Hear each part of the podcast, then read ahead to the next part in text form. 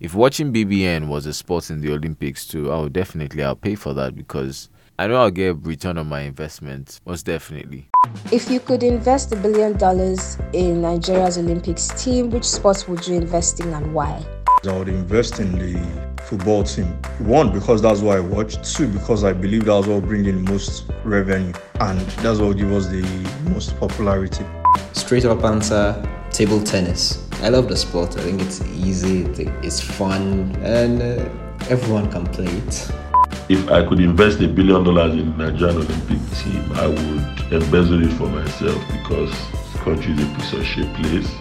Uh, honestly, I haven't been following the Olympics closely, but I think I'd probably say the basketball team because they're the ones I've been hearing about the most. So yeah.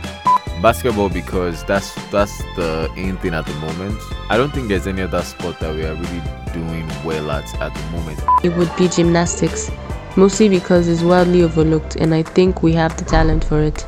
I'll definitely pick the swimming Olympics. It has more views and most people are more into it than any other sport, I believe, like since the beginning of Olympics. Um, boxing actually, because from the looks of things in the U- UFC, if you follow it, you notice that one of the champions is a Nigerian. I think Adebayo, I can't remember his name. I mean, obviously football one football has the most athletes so like that's the easiest way to get fame and success. Two nigeria is already good at football three i like football. So yeah football no brainer. But if i could if i had a billion i'd embezzle the chat. One take. One topic your take